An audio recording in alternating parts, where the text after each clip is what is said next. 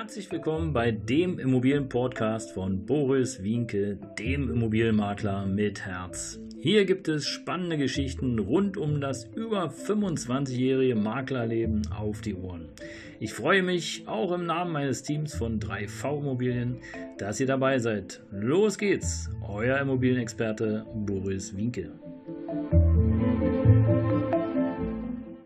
Ein herzliches Hallo und willkommen hier heute zum Immobilienpodcast von Boris Winke, dem Immobilienmakler mit Herz und Diskretion. Heute Folge 19. Seltsam. 2000 Euro oder 20.000 Euro? Ja, heute wird es vielleicht ein kleinerer oder kürzerer Podcast aus den Absurditäten Alltag eines Immobilienmaklers. Und äh, ihr dürft sehr gespannt sein. Wie immer, ich freue mich, wenn ihr mir folgt, um einfach auf spätere spannende Geschichten aus dem Immobilienmakleralltag eines erfahrenen Immobiliensacks, hätte ich fast gesagt, eines Immobilienhaudegens ähm, zu hören. Und äh, heute also Folge 19, seltsam. 2000 Euro oder 20.000 Euro?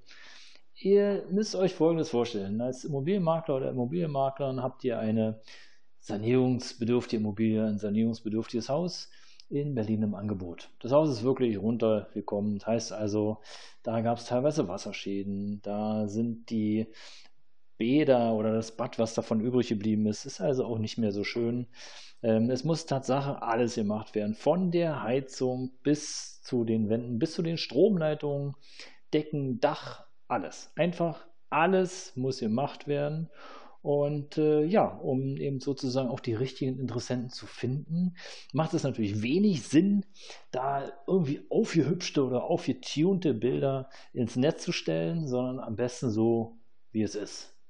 Der Interessent, so ist unsere Erfahrung, muss einfach sofort den Eindruck gewinnen, öh, hier muss ich wirklich was machen. Hier ist nicht mal nur schnell ein bisschen Farbe an die Wand, sondern hier müssen wir wirklich in die Vollen gehen. Hier müssen wir mehrere tausend Euro in die Hand nehmen, um die Immobilie überhaupt bewohnbar zu machen. Also keine Verschönerung, keine getunten Bilder, mit allen Mängeln aufzeigen und das ist das beste Konzept in solchem Fall. Und ihr könnt euch vorstellen, es war eine riesige Nachfrage. Die Immobilie hat im Verhältnis zu anderen wirklich sehr, sehr wenig Geld gekostet, aber es lag auch Tatsache daran, dass du wirklich alles machen musstest, alles, wie ich gerade eben schon sagte. Und ähm, ja, es machte einfach Sinn, das so zu veröffentlichen. Wir haben uns dann entschieden, maximal drei Interessenten zu einem Termin in einer halben Stunde Phase einzuladen. Aber wie es denn meistens so ist, ist es so, dass natürlich die Neugierde groß ist und viele früher gekommen sind, wenig später und es waren einfach dann bei der Besichtigung äh, relativ viele Menschen, wobei man dazu sagen muss, dass es ja heute nicht mehr ganz so einfach ist, wie es früher war. Früher hatte man einfach ein Exposé rausgeschickt, so nach dem Motto, hier, lieber Interessent, ähm, hier ist das Exposé, wenn du einen Termin haben möchtest, ruf mich an. Nein, heute ist alles etwas automatisierter. Der Kunde muss sozusagen nach der Anfrage bestenfalls per E-Mail das Widerrufsrecht oder mit dem Widerrufsrecht einverstanden sein, muss erklären, dass wir vorzeitig vor Ablauf des Widerrufsrechts der 14 Tage tätig werden dürfen. Er muss die DSGVO-Verordnung, also das heißt den Datenschutz, ähm, auch bestätigen. Und dann gibt es letztendlich, wenn er das alles getan hat, erst dann gibt es ein Exposé mit der Adresse.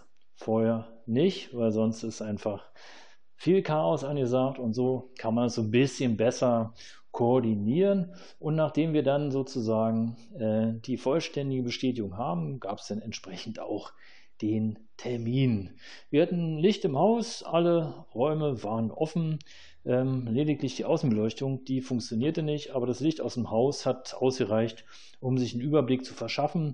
Und da der Termin eh vier, fünf Tage später war, konnten also die Interessenten spätestens mit Terminvorschlag ähm, ja auch sich die Immobilie schon mal von außen anschauen. Die Tür war offen, also man konnte alles vorher schon sehen, nur eben von innen nicht. Da gab es dann diesen festen Termin. Das Haus, äh, kann man sagen, hat wirklich magisch angezogen. Also es kamen wirklich alle Interessenten und äh, ihr dürft wissen, als erfahrener Makler, das ist wirklich selten. Also ne, ihr braucht Immobilien, im, im, ihr braucht Immobilienbereich, ist Tatsache so, dass dann öfter mal Interessenten nicht ganz kommen oder absagen oder einen Termin versäumen. Aber in dem Fall, das lag wahrscheinlich auch dem Einstiegspreis, äh, war das so, dass äh, alle Interessenten gekommen sind und ähm, ja, es war voll, ohne Frage. Jeder hatte seine Frage, jede Frage habe ich auch ordentlich beantwortet.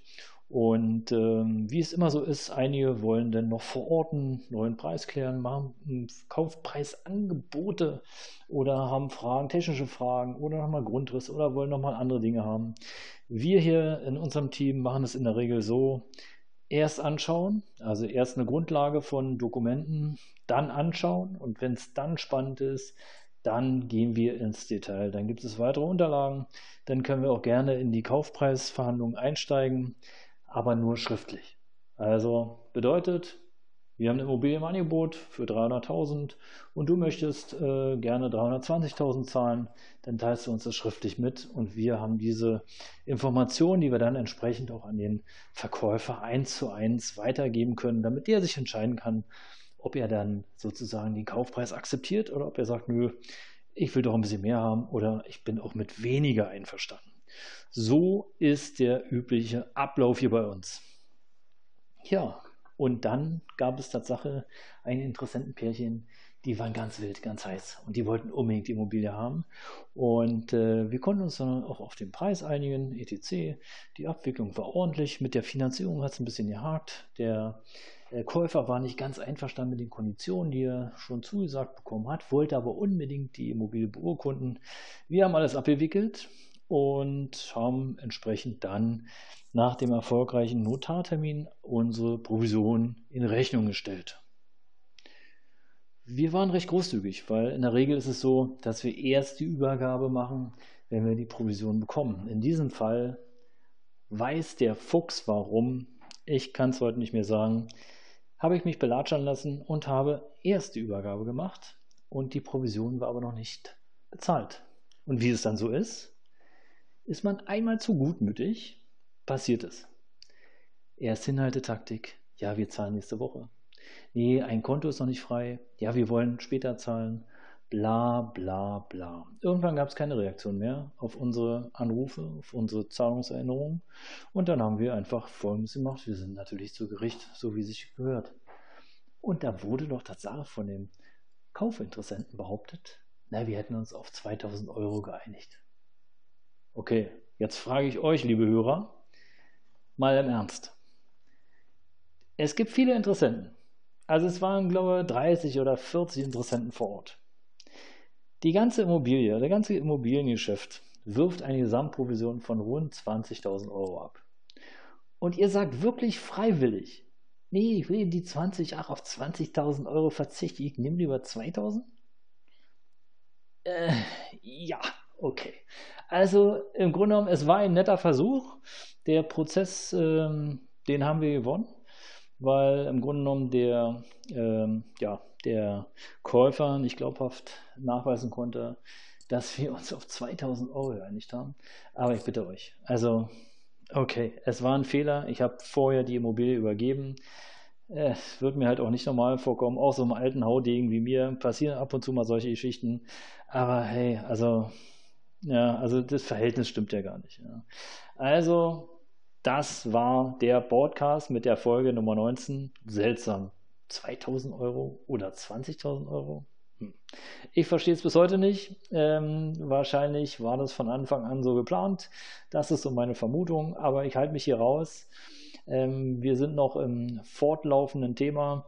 Im Grunde genommen ist es so, dass es der gesunde Menschenverstand nicht nachvollziehen kann, warum jemand ähm, auf rund 10% der Gesamtprovision runtergehen sollte. Warum?